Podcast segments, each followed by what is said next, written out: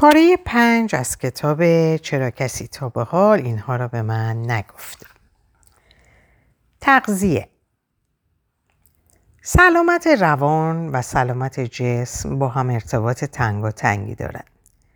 تغییر یکی سبب بروز تغییر در دیگری می شود. در سالهای اخیر علم پیشرفت علم پیشرفتهای زیادی در اثبات این ادعا داشته. نحوه تغذیه مغز در احساس شما تاثیر می‌گذاره. تحقیقات حاکی از اینه که بهبود تغذیه فواید زیادی حتی بر کاهش علامه افسردگی داره و تغییرات مثبت در خورد و خوراک به پیشگیری از افسردگی در خلال افزایش سن کمک می‌کنه. با درک این موضوع که خلق و خوی ما تحت تاثیر عوامل متعددیه بررسی همه جانبه این موضوع منطقی به نظر می‌رسه. فقط با کمی تعمل بسیاری از ما به راحتی به چندین روش تغذیه‌ای بهتر می‌رسیم. تحقیقات انجام شده در سراسر جهان نشون میده که رژیم غذایی خاص و مطلقی برای محافظت از سلامت روان وجود نداره. رژیم غذایی سنتی مدیترانه‌ای بزرگترین و قویترین مزایای مبتنی بر شواهد رو در سلامت روان نشون داده.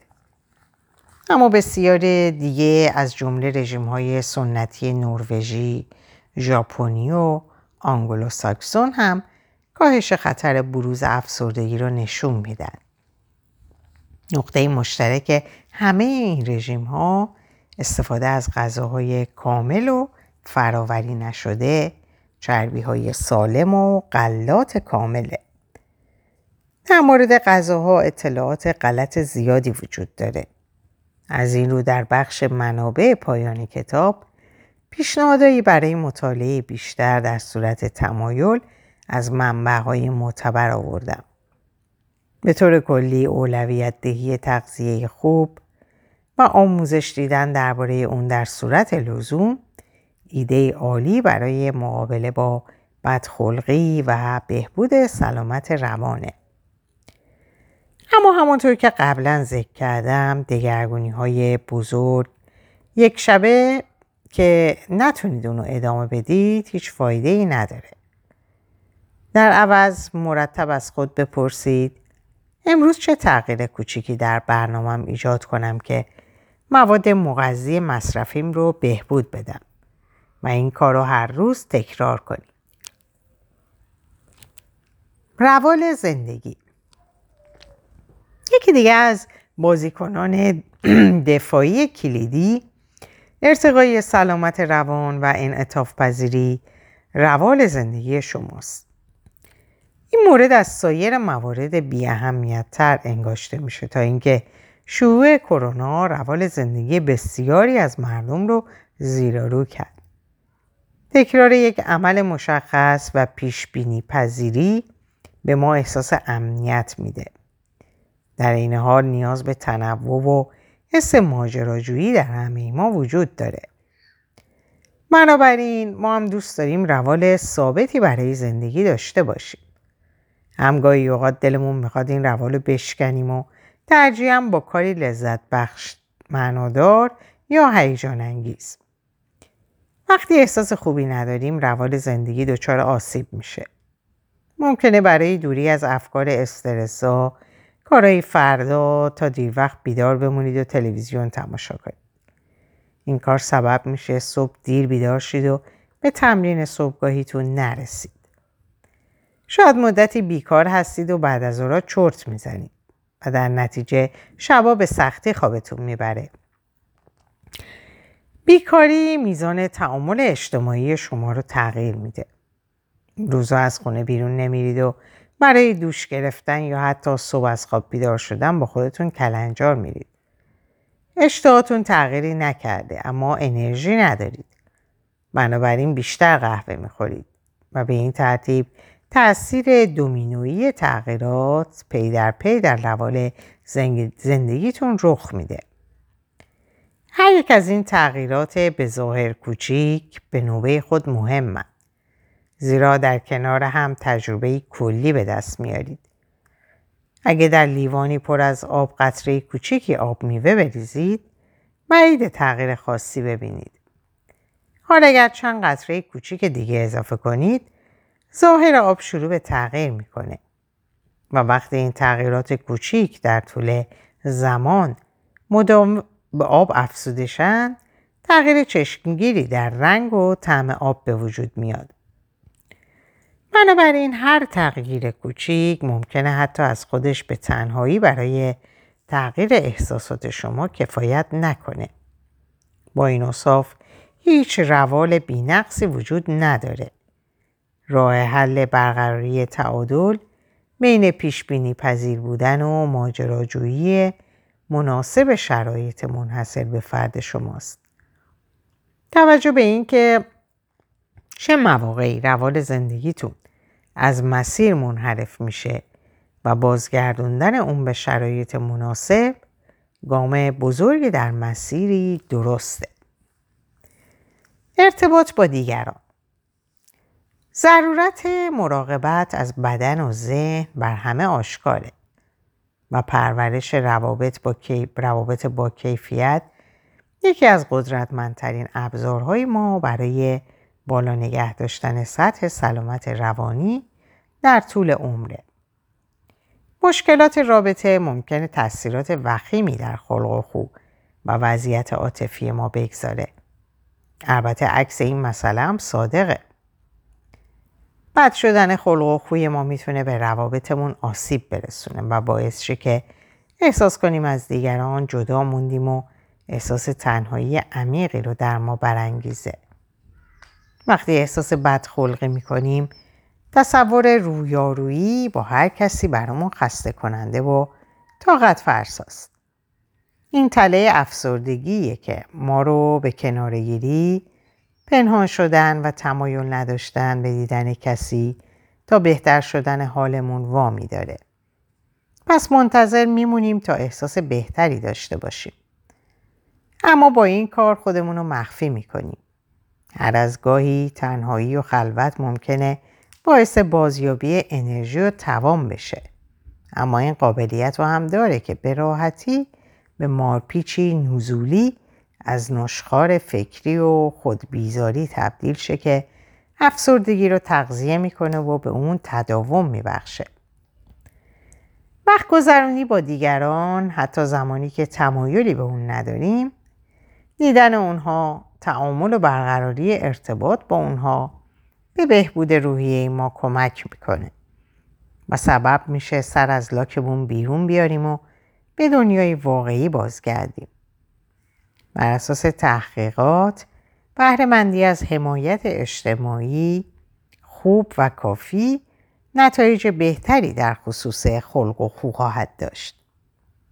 بسیاری از اون افرادی که هنگام کشمکش های درونیشون با احدی در این باره صحبت نمی کنن قاطعانه بر این باورن که اگر نشون بدن خلق و خوشون دیگه مثل قبل خوب نیست سربار و مایه دردسر دیگران خواهند شد.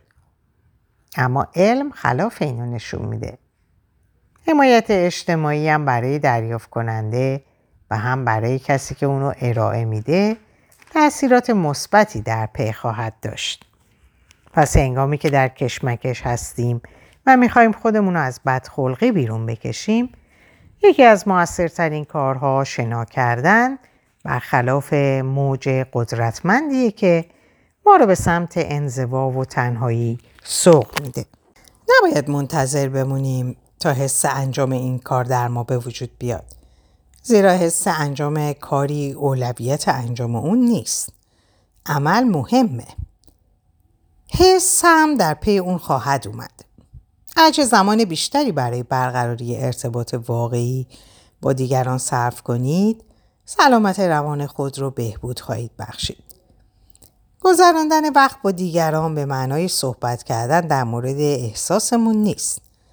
در واقع اصلا نیازی به صحبت نیست. فقط در کنار مردم باشید. اونا رو تماشا کنید. به اونا لبخند بزنید. در هر موردی که راحتی حرف بزنید. انگامی که کنار دیگران هستیم بدخلقی و افسردگی می‌تونه باعث احساس ناراحتی و استراب در ماشه. نگران این هستیم که چگونه با اونها روبرو شیم. ما اونقدر وقت وقت صرف انتقاد از خود می‌کنیم که به نظرمون دیگران نیز در حال قضاوت کردن ما هستند. خاطرتون هست که این کدوم سوگیری فکری بود؟ با وجود تمام افکار و احساساتی که جلوی ما رو در ارتباط با دیگران می‌گیره ارتباط با سایرین سازوکار درونی ما برای انعطاف پذیری و تاباوریه. ارتباط خوب و امن با دیگران به رفع کشمکش های درونی ما کمک می‌کنه.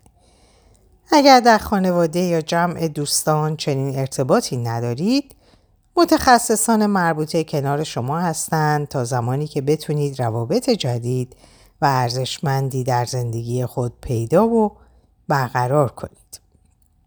خلاصه فصل بازیکنان دفاعی سلامت روان ما شالوده خوبی رو برای تندرستی ما پای ریزی می کنند. و وقتی روی پرورش روزانه آنها سرمایه گذاری می کنیم سود خوبی به دست خواهیم آورد. اگه می‌خواهید امروز کاری انجام بدید ورزش کنید. چیزی رو انتخاب کنید که از اون لذت ببرید و با این کار احتمال ادامه اون رو افزایش بدید. رابطه بین خواب و سلامت روان دو سوی است. اولویت قرار دادن خواب به سلامت روان شما کمک می‌کنه و برخی تغییرات در برنامه روزانه روی خواب شما تاثیر می‌ذاره. نحوه تغذیه مغز در احساس شما تاثیر می‌ذاره. رژیم غذایی سنتی مدیترانه‌ای، ژاپنی و نروژی برای سلامت روان مفیدن. ارتباط با دیگران ابزار قدرتمندی برای تاباوری در برابر استرسه. روابطتون شما رو به لحاظ زیستی و روانی تغییر میده. بخش دوم انگیزه فصل ششم آشنایی با مفهوم انگیزه حال که با مهارت های مدیریت زندگی در حال ساختن جعب ابزار روانشناسی هستیم بی تردید می‌تونیم انگیزه رو یکی از این ابزارها به شمار بیاریم. اما انگیزه مهارت نیست. همچنین ویژگی شخصیت ثابتی نیست که ما با اون یا بدون اون متولد شده باشیم. بسیاری از ما دقیقا می‌دونیم که باید چه کاری انجام بدیم. اما واقعا حس انجام اون رو در حال حاضر نداریم. بعدا هم فرا می‌رسه و ما باز حس انجام اون کار رو نداریم. گاهی هدفی ما رو به شدت برانگیخته می‌کنه و همه چیز در مسیر درست به جریان میفته. اما چند روز بعد این احساس فروکش می‌کنه و روز از نو و روزی از نو. کم و زیاد شدن انگیزه ایراد سازوکار بدن شما نیست. بخشی از انسان بودنه. حس و حالیه که درست مانند احساسات ما میاد و میره. بنابراین نمیشه روی اون حساب کرد. اما این چه ارتباطی با رویاها و اهداف ما داره؟ مغز شما دائما به اتفاقات درون بدنتون توجه داره و از تغییرات ضربان قلب و تنفس و مایچه های شما مطلع و به این اطلاعات واکنش نشون میده. و میزان انرژی مورد نیاز نیاز کاری رو که قرار انجام بدید میسنجه.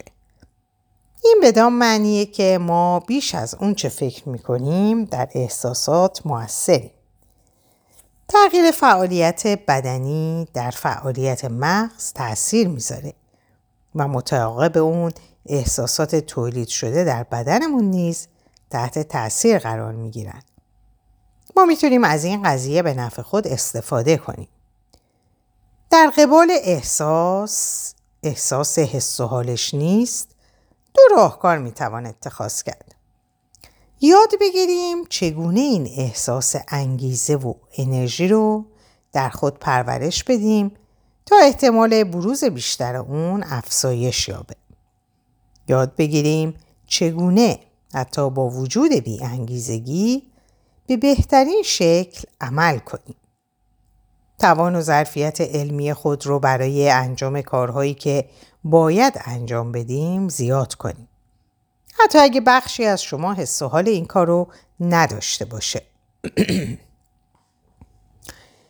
احمال کاری یا فقدان لذت می‌خوام تفاوت میان احمال کاری و اختلال فقدان لذت رو براتون شرح بدم. احمال کاری رو همه انجام میدن.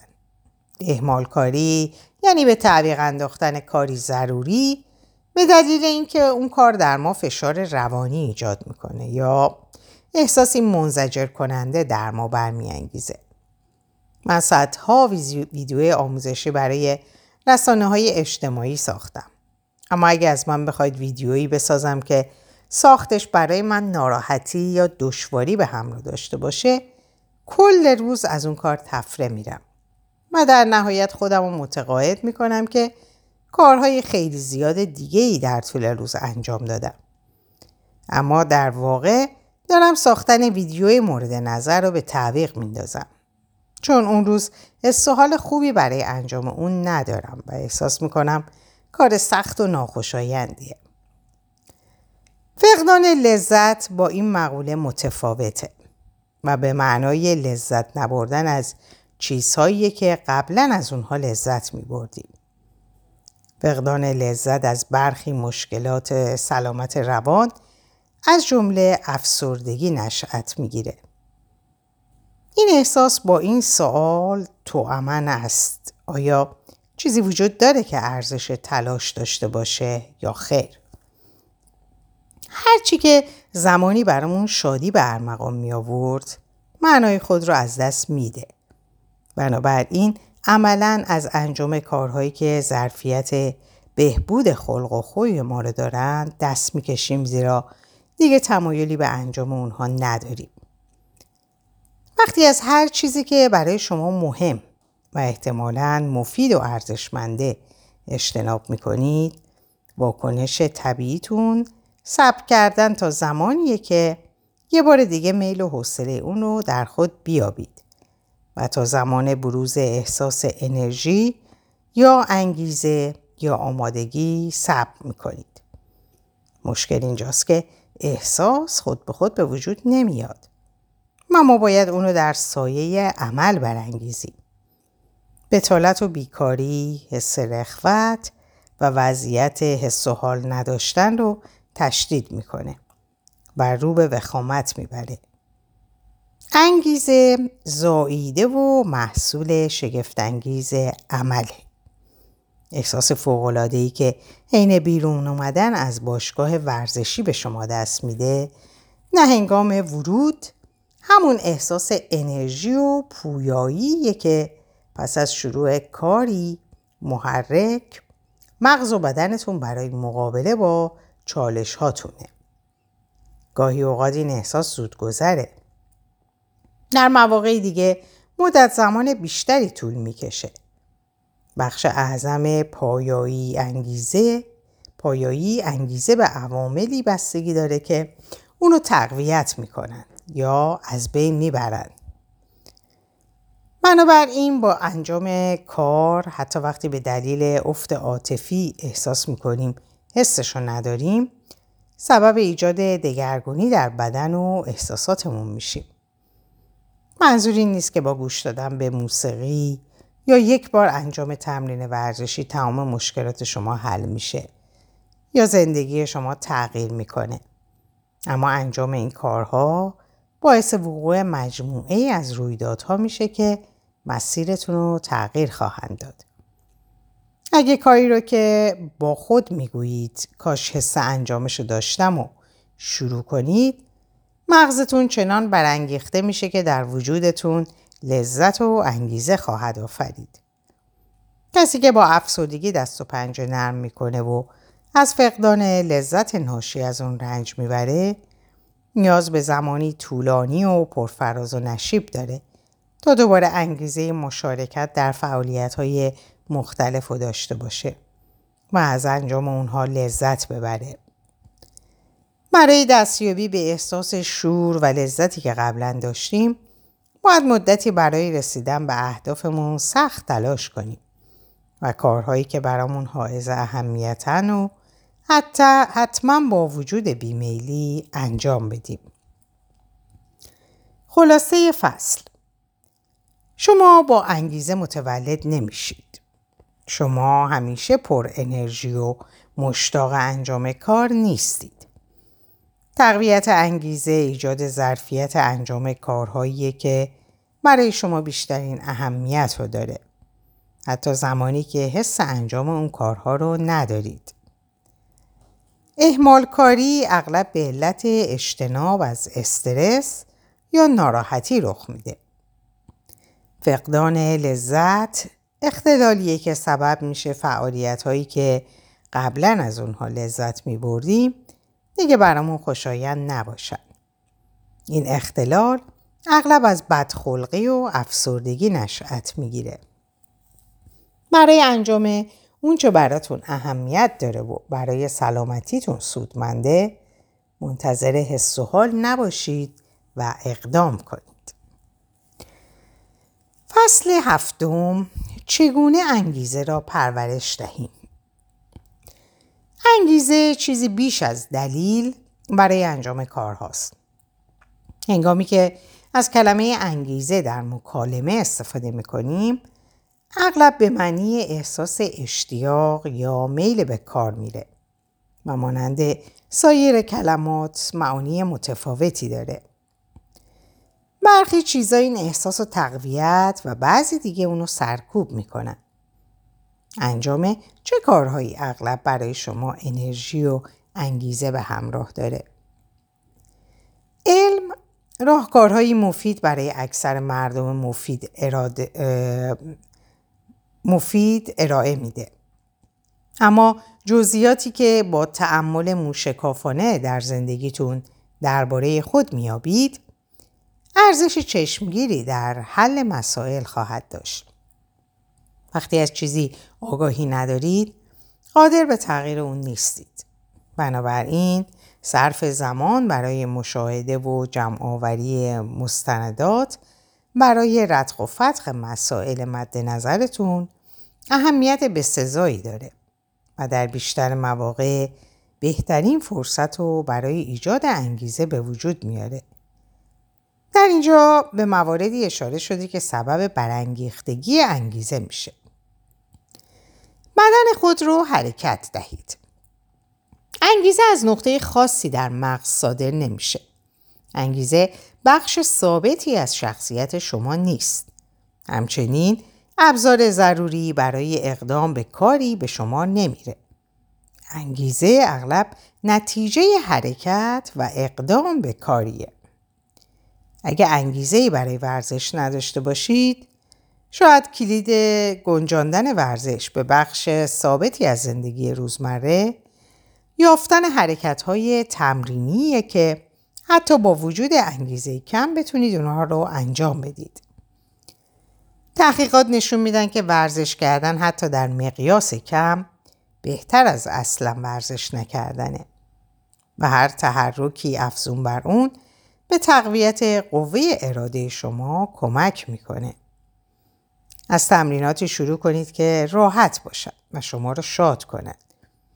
چیزی که به شما این احساس رو بده که زمانتون رو صرف فعالیتی ارزشمند کردید نه کاری خسته کننده مثل کارهای دیگه که باید انجامشون بدید. علاوه بر این از دوستان، موسیقی خوب و هر چیزی که به شما انگیزه فردایی نو میده کمک بگیرید. هر چیزی که هر روز مشتاقانه و بدون دلواپسی در انتظار انجامش باشید. یکی از منافع افزودن ورزش به برنامه روزانه حتی متعادل و محدود بروز احساس انگیزه است. وقتی حس و حال ورزش کردن ندارید باید برخلاف میلتون عمل کنید و ببینید که همین اقدام ساده چه تأثیر بینظیری در حس و حالش و ندارم های بقیه روزتون خواهد داشت. انجام این کار قدم موثری در مسیر موفقیت شماست. در مسیر اهدافتان بمانید. طی جلسه درمان اغلب برای مراجعینم هدف تعیین می‌کنم و به اونها کمک می‌کنم تا راه های دستیابی به اونو پیدا کنن. اما مسئله اصلی زمانیه که فرد از مسیر خارج میشه. این نقطه که در اون کسایی که از حمایت بهره من نیستن ممکنه در معرض خطر تسلیم شدن قرار بگیرن. اما باید از این وقفه برای تقویت آینده بهره برد. اگر علل ناکامی رو بهتر درک کنیم و بپذیریم که بازگشت به مسیر فقط بخشی از فراینده می‌تونیم احتمال وقوع مجدد اونو پیش بینی و چالش های مربوط به اونو کنترل کنیم. برخی مراجعانم مدعیان که پس از هر جلسه انگیزه بسیار زیادی دارن. و من فکر می‌کنم یکی از دلایل اون تخصیص زمان معینی برای ارتباط مجدد با اهدافشونه. اگر تازگی آنچه که روش کار می‌کنیم در ذهنمون از بین بره به سرعت تداوم در حرکت و پویایی خود رو از دست میدیم. چه روی بهبود خلق و خوتون کار کنید چه روی هر جنبه دیگه از سلامتیتون ارتباط مداوم با اهدافتون اهمیت ویژه‌ای داره. زیرا آنها نیازمند پرورش مداومند. طبق برنامه روزانه به اهدافتون رجوع کنید. می‌تونید این کار رو از طریق نوشتن برنامه های روزانهتون انجام بدید. لازم نیست وقت خیلی زیادی صرف این کار کنید. دقایقی در ابتدای روز. فهرستی از یک یا دو کاری رو که در آن روز برای رسیدن به هدفتون انجام خواهید داد تهیه کنید. سپس در پایان روز چند خطی در مورد بازخورد تجربیاتتون بنویسید. این کار در نهایت چند دقیقه زمان می‌بره و ادامه دادن اون آسونه و بیشک سبب ایجاد تعهد در شما در قبال خودتون میشه و شما رو روی هدفتون متمرکز نگه میداره. اهداف کوچیک انتخاب کنید. کارهای بزرگ باعث بروز احساس حس و حالش ندارم میشن. پس از کارهای کوچیک شروع و روی اونها تمرکز کنید. مردم به مدد جلسات درمانی زندگی خود رو تغییر میدن. اما این اتفاق یک شبه رخ نمیده. اینطور نیست که پس از جلسه اول اونا بدون مشکل و با طرز فکری کاملا جدید در جلسه دوم حضور یابند. هر بار به مراجعان فقط یک وظیفه برای تمرین و تمرکز محول میشه. ما هر دفعه فقط روی یک مورد می‌تونیم تمرکز کنیم و تواناییمون برای انجام کارهایی که حس و حالش رو نداریم محدوده. البته بسیاری از ما به این موضوع پایبند نیستیم. زندگی رو نیازمند بازنگری می‌بینیم و سعی در ایجاد تحولی بزرگ و یکباره داریم. ما بیش از حد از خود توقع داریم. در نتیجه از پا در میاییم و تسلیم میشیم. و ناامیدی ما رو در بر می‌گیره. پس از این اتفاق بعید دوباره در این باره تلاشی کنیم. وقتی انگیزه برای رسیدن به هدفی بلند مدت کاهش میابه استفاده از پاداش های کوچیک پس از هر قدم نزدیک شدن به هدف مسمر سمر خواهد بود. البته نیاز به پاداش های بیرونی پی در پی نیست. پاداش های درونی تأثیرات بیشتری خواهند داشت. همین که مهربانانه سر شونه خود بزنید و سر شانه خود بزنید و به خاطر تلاش هاتون به خود تبریک بگید و از کارهای ارزشمندتون در راستای مسیر درست زندگیتون قدردانی کنید کافیه. انجام این کار سبب میشه با علم به اینکه در مسیر درست تغییر هستید به تلاش خود متکی باشید. پیشرفت و پیروزی های کوچیک در طول مسیر به درک اثر بخشی تلاش هامون در تحول زندگی کمک شایانی می‌کنن. احساس کنترل داشتن روی اتفاقات و عواقب اونها به ما برای تلاش کردن انرژی میده و مشوق ما برای خلق و, خلق و پرورش عادات جدید و حصول اطمینان از نهادینه شدن تک تک اونها در وجودمونه. وقتی عادت کنید که رفتارهای سالم رو در اولویت قرار بدید و به این اصل پایبند بمونید اونها به شما قدرت میبخشن و پشتوانه سلامت جسم و روانتون خواهند بود. در اینجا به پایان این پاره می‌رسم. برای همه شما عزیزان آرزوی سلامت جسمی و روانی دارم و آرزوی خبرهای خوش چیزهای خوش هستم. همه چیز خوش براتون. خدا نگهدارتون باشه.